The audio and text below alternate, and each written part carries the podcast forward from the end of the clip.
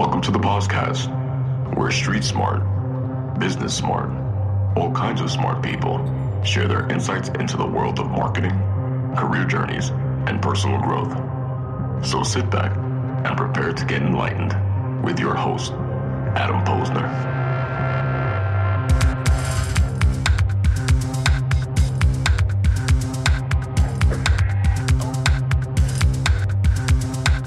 Hey, everybody, welcome back to the POZcast, where I bring you the best and brightest from the world of business, marketing, and personal growth to help you harness your inner tenacity and drive your career forward. Continuing the trend for those of you that have been following along with my career journey on the podcast, you may have noticed that I've had some guests on my show that have been integral at different stages to my career journey. And my next one, Jamal J. Salim, is certainly one of them. He was the head of HR when I was over at Boombox, which is now Ergo Interactive it was a short stop in my career before I moved over to Vayner, but it was critical as I learned a ton in those few short months about myself, tough ass clients, and finding success inside a small agency. More importantly, I made a lasting friendship and powerful business connection with my man, Jay. Jay currently is the VP of HR over at Complex. Yep, I said it, Complex, where he is leading the culture of the company, synonymous with culture. It's just a badass company. Prior to Complex, Jay led the HR department at Laundry Service, an ad age top 10 agency, two years in a row, and Cycle Media. Like me, he is Brooklyn born, him in East Flatbush, and me in Sheepshead Bay, a little further south, which we both take a lot of pride in. He is also Brooklyn. That's right. And Jay is also a veteran, most importantly, a veteran of the U.S. Army, having served in Operation Iraqi Freedom, another aspect of him that I hold in the highest regard. And when he's not building an empire over a complex, are rooting for the Brooklyn Nets. Sorry about that playoff loss. You could find them sourcing the universe for the hottest kicks or being front and center at the private Jay Z concert. I love this dude, and I'm sure you will as well. Jay, welcome to the podcast. You made me sound a lot cooler than I actually am, man. I'm, I'm actually impressed. I appreciate it, man. yeah, dude. So, so why, so why don't we jump in? Why don't we give my tribe a little bit of your origin story? Tell us, you know, real quick, you know, where you come from. You know, we know you come from Brooklyn, but how you got to where we are today, man it's really untraditional like i didn't go to college until i was like 26 27 something like that it's crazy so uh, essentially right after high school is literally right after 9-11 i joined the army and um, a few months later i was uh, sent packing to iraq did a year out there spent six years total in the military and got out in my early 20s uh, uh, early to mid 20s and didn't know what i wanted to do with my life right. and uh, working a lot of blue collar jobs, man. You know, um, everything from delivering rock salt to bouncing at nightclubs that were like super seedy. um, we'll save that for a different podcast. Yeah, yeah, yeah. That's the uh, you know, this is family friendly, so we'll keep it. Kind of. Um, uh, you know, all that led to a job as a doorman on the Upper East Side of Manhattan, and uh, it was a unionized building and when i got there uh, they didn't have a union shop steward. Their union rep was out to lunch and they were in the middle of uh, negotiating a new collective bargaining bargaining agreement. So they uh, uh, uh, essentially first week they were like hey read this. They hand me the cba i'm reading through it and i'm like yo are we getting this this this? No no no. Yo we're getting fucked. And right. that means i'm getting fucked now. Like we got to do something about this so long story short, second week they voted me the union shop steward, and uh, from there, you know, that's how I found my calling for labor relations. Negotiated a, cu- uh, couple of uh, collective bargaining agreements, and then um, uh, started using my uh, GI Bill from the from the military to go to college for organizational awesome. management. Um, my my career path was going to be actually becoming an actual union rep versus a shop steward. Uh, and then uh, something changed my life, man. Um, someone that you and I are both familiar with, John Hendricks, who is the CEO of uh, Boombox. Um, Ergo. And now Ergo, sorry. what up, John? How you doing, man? Um, he uh, saw something in me. I built a relationship with him. I was his doorman. Um, and he uh, essentially moved out of the building, asked for my resume as he was leaving. And then two months later, he sent me an email that changed my life, man. He said essentially, hey, my HR manager, the things aren't really working out. Would you want a career change? And I always knew I wanted a, a career, not a job. Um, and I was a hell of a doorman, but it's uh, I bet it's a demeaning job. You know what I mean? So uh, I took him up on his offer, and that's how I got it. Uh, how I got my start in advertising. And, and that's that's a crazy story, and that's what I talk about all the time. Like everyone's got a different journey and a different path, and that you know it, has been an amazing career. I mean, I've been I've been following. You know, I'm a number one fan over here, and you you and I are boys here now. Let, us dig back into the military experience, right? I want to dig on that for a little bit. I've seen your photos in, in Baghdad and Iraq and raiding Saddam's palaces, which is pretty crazy. But like, what experience from the military do you feel really made you best suited for for being in this world of HR? What like what take like looking back on it now, right? It's been how long? It's been like yeah. 20 years. Like looking back on that, and you're like, shit, I didn't even realize back then that I had these skills and I had these pieces in me that have made me who I am today. So what, it, it, the main thing there are a couple of things I think. Um, a sense of duty and responsibility, right? And the ability not to and I preach this to my team all the time. The standard is at this level, you know, it's right here if you meet the standard, that's fine, right? You're right. going to keep your job. But if you want to progress, you have to exceed the standard. That's something that they teach in the military all the time. Going above and beyond, exceeding the standard. And that's something that's been instilled in me and has allowed me to really impress, you know, the decision makers in my career to be like, holy shit, this guy is, has a will to win. It's work ethic, will to win, loyalty, yeah. man. These are things. These are things that you can't teach. But if you if you feel that you don't have them, you could, you could build on it. Like if you have the self awareness, there's some people out there that don't have it in them, like you, in spades, right? Like I got the tenacity angle, right? But if you don't have it, you could you could find it and you could harness it because that's the shit that's going to elevate you, whether it be in your career, getting to that next level, or or in your job search here. So you know talent better than anyone. You've been preaching a lot about recruiting and, and specifically emphasizing talent over experience. Let's unpack a little. Yeah. Let's unpack that a little bit. Tell everyone listening what, what that means. You know what does? I, yeah. Yes. So I've hired plenty of people in my career who had spot on experience, but when you get there, they were either assholes or um, their personality didn't mess with mesh with the team, or they didn't possess that uh, you know willingness to go above and beyond, and it almost always never works. So the first thing I look at, I, I ask behavioral questions and such as you know, such as how do you how do you react in a situation where you're pressed for time? How do you react when you are overwhelmed? How do you prioritize? How do you handle stress? Um, I want to get a gauge on how they look at things from that angle before I delve into the, you know, okay, are you able to punch this key and make this happen? Right? right. Like skills always can be taught, attitude and ability cannot. So let me let me ask you this question, right? So one of your one of your questions is interesting. It's how do you how do you handle stress? And everyone handles that differently. But how do you flush out someone who's giving you a bullshit answer versus someone who's being genuine? Like, so if you ask me that question, so if you ask me that question, like Adam, how do you handle stress? I have I have two different things. The real deal, man, is sometimes I handle stress differently each time that stress comes my way based on that type of level of stress. Some mm-hmm. stress, I, I could just handle it. I can take it. I could let it out a different way, whether it be, you know, just blowing it off or prioritizing. And sometimes I'm like, fuck, this thing is stressing the shit out of me. And I'm mm-hmm. going to kill somebody. I'm going to throw a chair at somebody. I'm going to, I'm going to, I'm going to, I'm going to explode here. So, so how does someone an- answer, answer that truthfully where it's you're being like, all right, that's a truthful answer. And whether I agree with it or not, at least they, they're telling me the truth. It's the same way I handle reference checks. And I'll give you a, a pro tip on that in a second, but it's essentially, not asking general questions, but asking specific questions. Okay, I'll start off with a general question How do you handle stress? If you give me a good answer, I might move on. But if I feel like right, you're just giving me, uh, you know, a, a general, generic. I answer, go for a walk. I do push-ups. I'd be like, okay, give me a specific example of when you were stressed out in the workplace and what you did to combat it.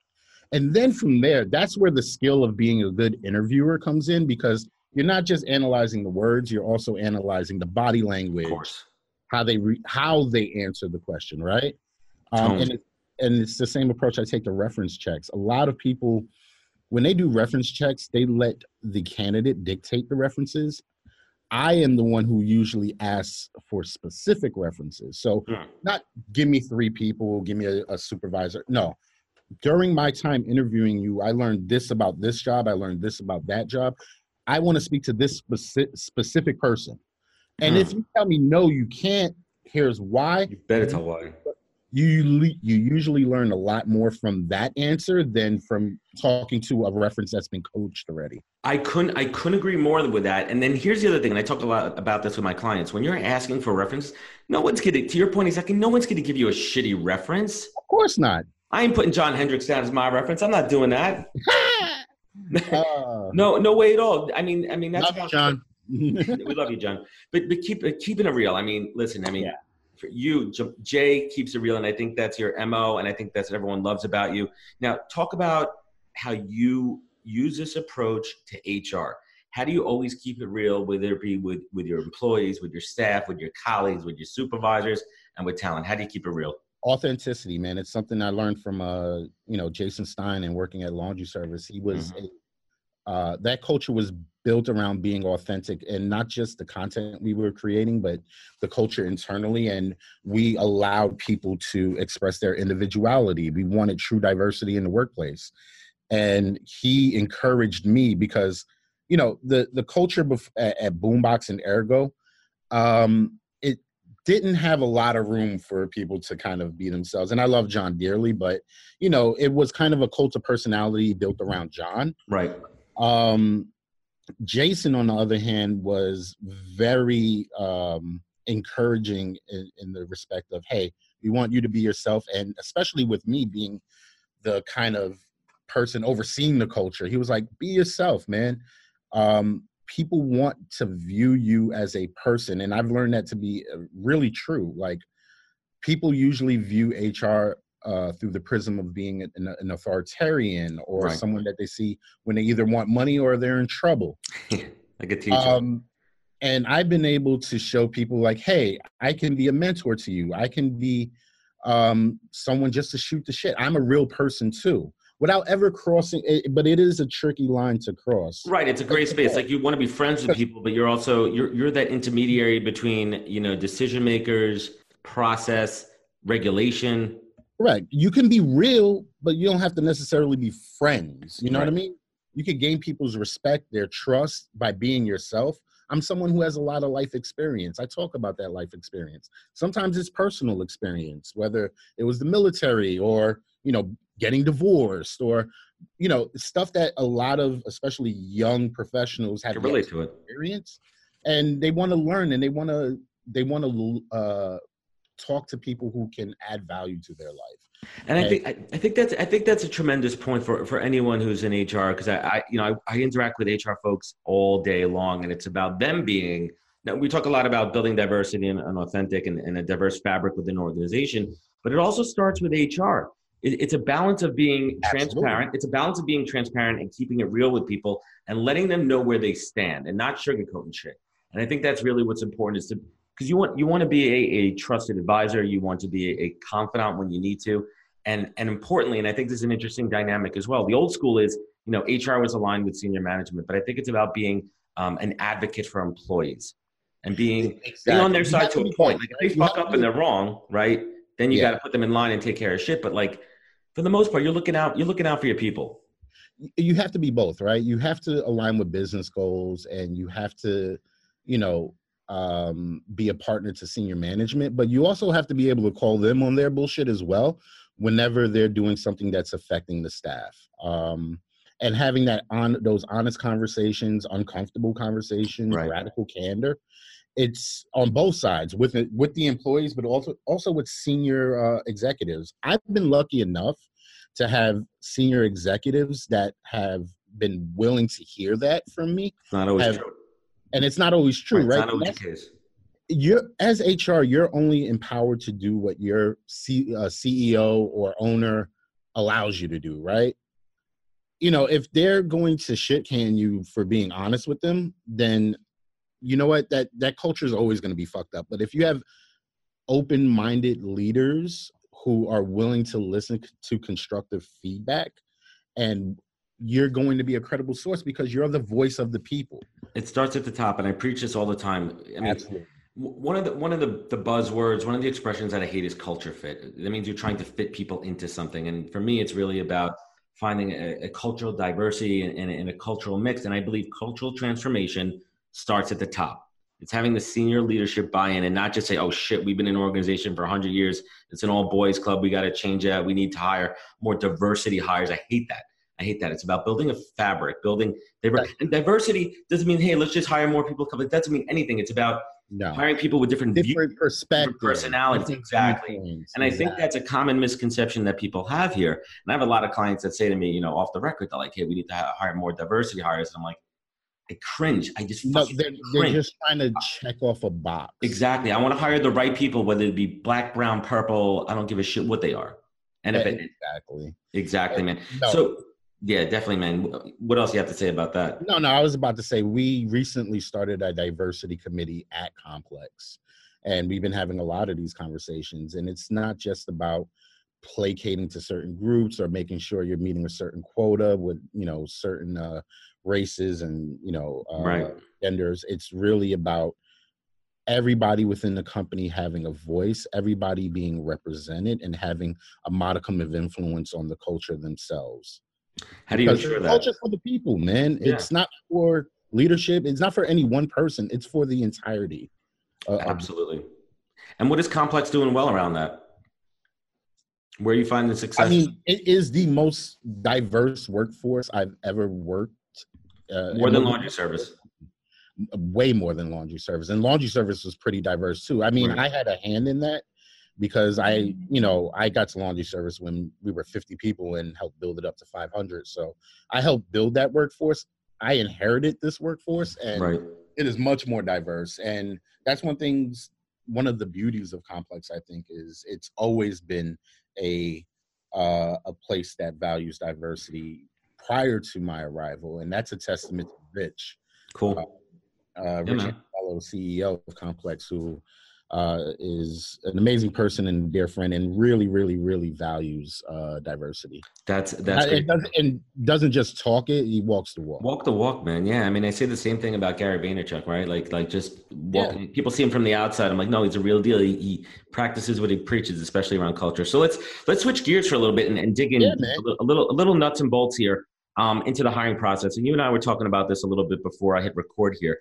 But in your opinion, you know, what, what do you see as broken in the hiring process? What are, what are some of the pieces that you've seen uh, from an outside perspective, and what have you done to correct them through various points? You know, hey, too many cooks in the kitchen sometimes. You know, um, if you have too many people who are voicing their opinion, you're, ne- you're never going to get consensus, and everybody's looking for the perfect fit, and it's really about getting ninety percent there.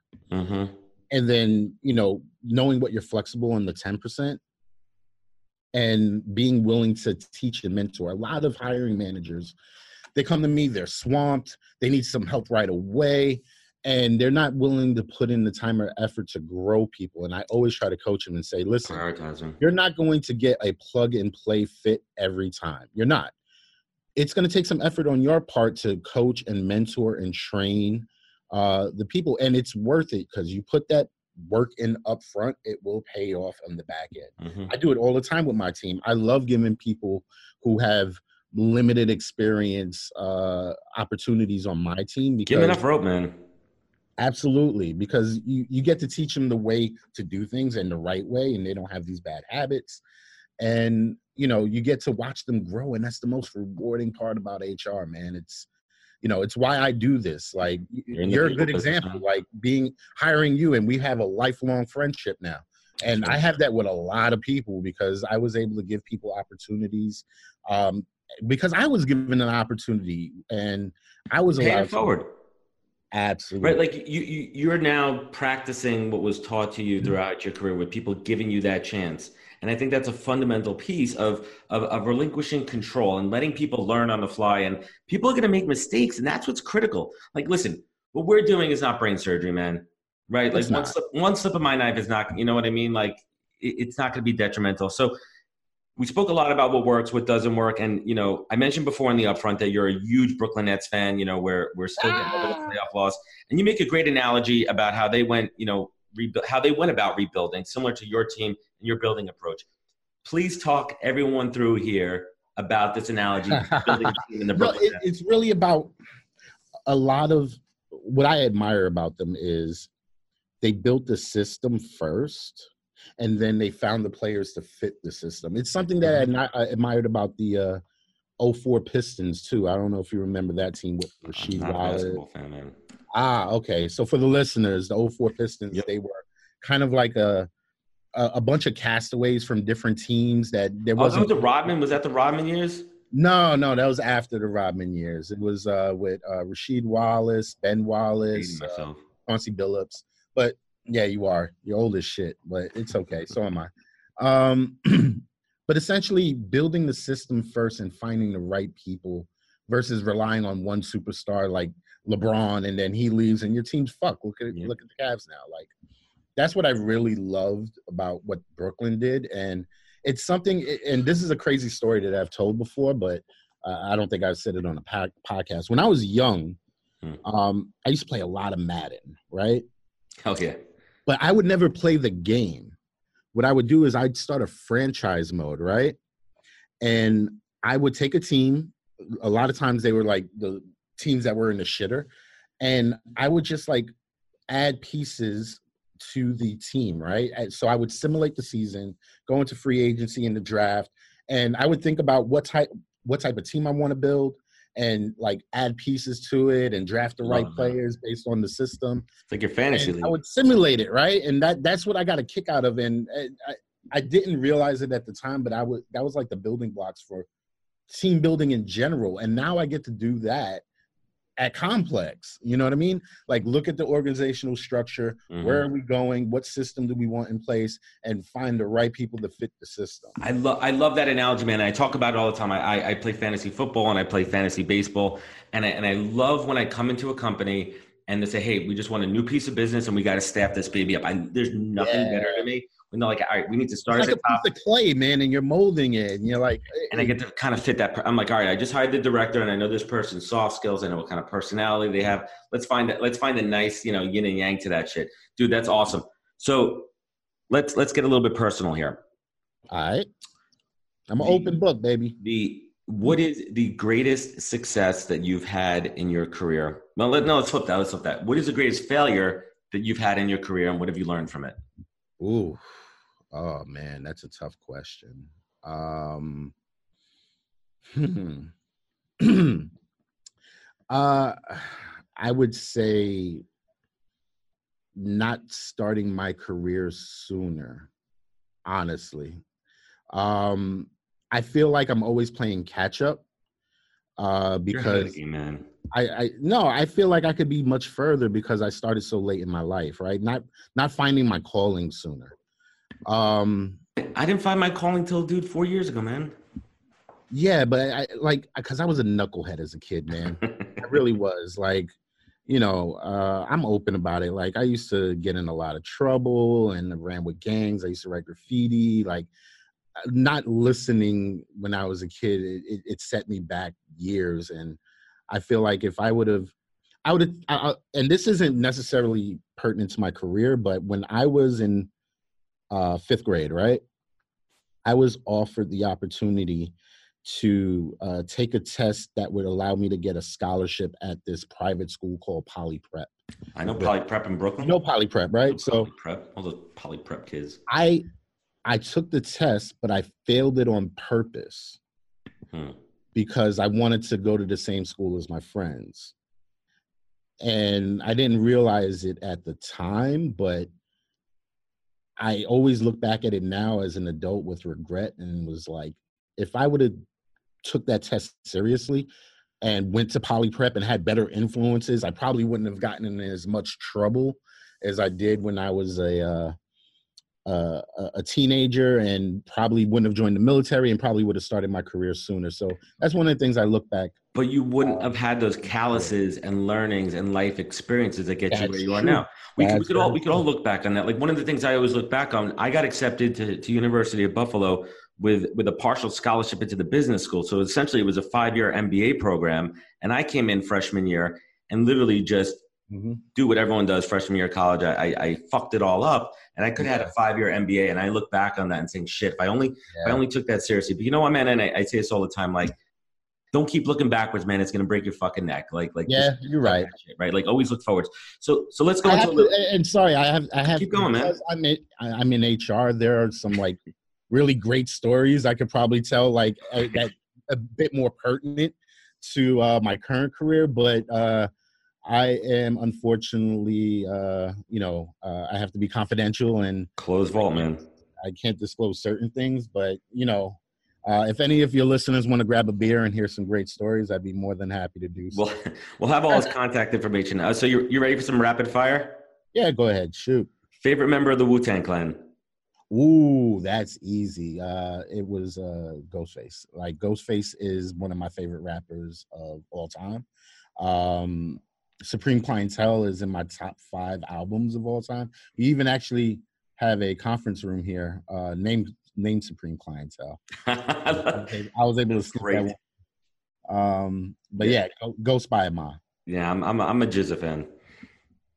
Get behind that one. Oh man, I love Jizz. He Liquid like, swords. to me, he was like the smartest member of the group. Like Oh, the RZA was like the the mastermind.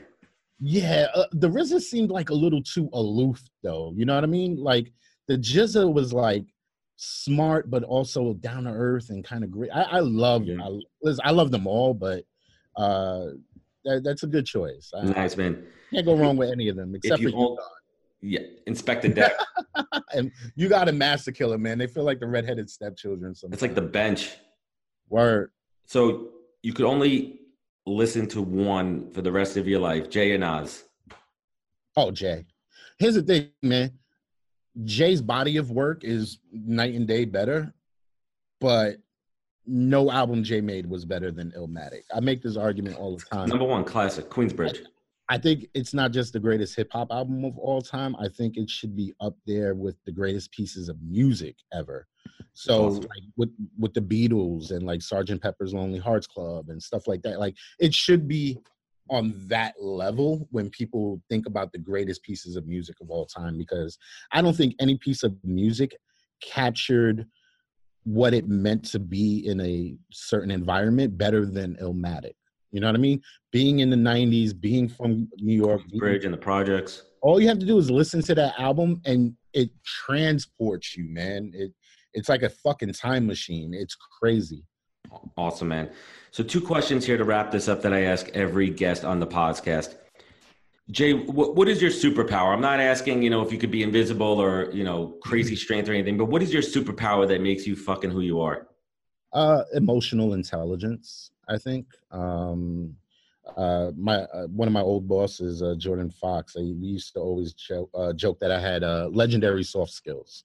So and I learned I learned this as a doorman, believe it or not. Like it- growing up in Brooklyn, you know how to like read game and know when somebody's bullshitting you. But when I was a doorman, like it was a residential building with uh 170 units and probably 400 different personalities, Yeah, right? it's a big building.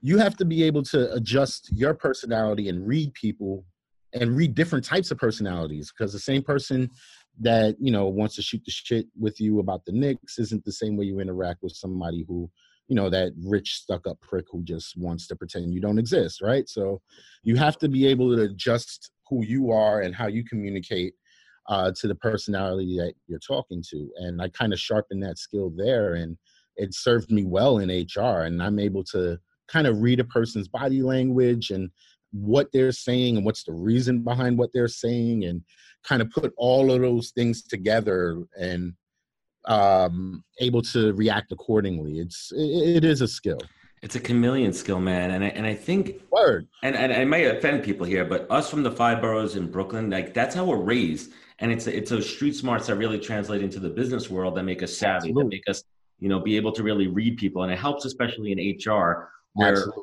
We we could we could be a chameleon, we could play up, we could play down, but we also could suss out the truth and authenticity. So I'm gonna wrap it up with this one. Jay, when things are good, things are great, and you're showing gratitude, you're having a, a, a great day, things are going well in life, or the opposite, you know, shitty day, shitty month, things aren't going well. What is your North Star? What do you look to? um i look to where i came from and how hard i i, I do this right like i look at uh, a lot of people i grew up with what they're doing and the decisions that they made that led them, you know, uh, to work jobs that they hate and stuff like that. And I always try to remain humble and appreciative of the opportunities that I have. Um, even when it's hard, even when I'm having a shitty day, even when, because shit gets crazy here, you know, it, like everywhere. But I always try to take that step back and be like, okay, you know, I could still be burning barrels of shit in Iraq like I was in 2001. And I literally did that for three weeks straight, burned human shit for three weeks. Um, Jesus. I, you know, I could, you know, still be on that fucking truck delivering rock salt, sweating my balls off, or, you know, and it's nothing wrong with that, but, you know, this is what I wanted to do. And I have to always remain appreciative because at the end of the day, you know, I grew up, I was a hood rat from Flatbush, man. And uh, I was able to work and climb and claw to get to where I am. And, you know, I always keep that hunger inside of me to make sure that I remain there because I never want to get comfortable or complacent, man, because love that's it. when you die. You know what I mean? I love it, dude. You know, keep keeping it real as always, Jay. I, I, I can't thank you enough. So, man, that was that was some good shit, man. So wrapping it up here, people you know, my network is my strongest asset. And I talk about this all the time. It's my freaking ace in the hole, my go to. And I never burn bridges. And Jay could attest to that, that I mm-hmm. could have napalm that fucking bridge, but I did not. And I kept it. And you never. You almost did. I did. You almost did. I almost not tell that story. We'll save that story. I had to talk you off a fucking ledge. Literally off the fire escape. But but you never because the point is because you never know when you're gonna have to cross those bridges again. And these are the traits that have been ingrained to me since I was young by my parents who weren't even in business, but they were teachers and they taught me the values about loyalty and staying close with good people. So maybe it was Brooklyn thing, or maybe it was my gut, but I knew right when I met Jay for the first time that this dude was legit and he was always going to keep it real, and he has and he always will with me. And we've developed pretty cool relationships since I last worked with him, and that was five years ago. We still talk shop, we talk life, and we look out for each other. And you know what? It's cool to do both. You can be friends and you can do business with people. And you know what? That's what it's all about. It's about finding that harmony, being upfront, and being transparent. Jay knows when I'm pitching him, when I'm trying to get business from him, and he knows when I'm just checking in with him to check in, see how he's doing, or just commiserate about the Nets. He knows the difference, and that's the way we keep it real. And many people find it hard to find that balance. And for some, it comes naturally, like us. And if you can't, just keep it business. That's it. Just keep it business so there's no mm-hmm. gray areas. But find yours. And I implore you, I implore you to keep it real, keep it authentic, and always bring your best self, and as you will always win. If you keep it real, you'll always win, and you'll never have to fucking fake it. Play the long game as it's the only game, and stop being transactional, people. Build bridges and not walls. I thank Jay for our friendship and letting letting him occasionally try to sell him some business and, and just continuing to learn from him. I love you, dude. Jay, where could folks connect with you? Where could they connect with you? Where could they find uh, you? Uh, on social, Twitter, Facebook, you can hit me on uh, at Jay Flatbush um, J A Y Flatbush. So mm-hmm. yeah, hit me up there. I do a lot of recruiting on social too, so um, it's a good place to get my attention. For sure. Got a great Instagram. You should follow it. Jay, thank you so much. I, I you know, Maji, you got a special, special, special place in my heart. Let's keep, let's hey, keep man. going. Love you, brother. And to everyone listening, thank you again for joining us on the podcast. Please be sure to follow us on all the social social media channels. Links will be below when I get this out there. Subscribe, comment, network. Remember, take your online, offline. Thank you for joining us and catch us next week for another great episode of the podcast. Wisdom is forever, but for us, it's time to go. Thank you for joining us. Luckily, we'll be back with our next episode jam packed with more incredible humans. For more info, please visit www.nhptalentgroup.com.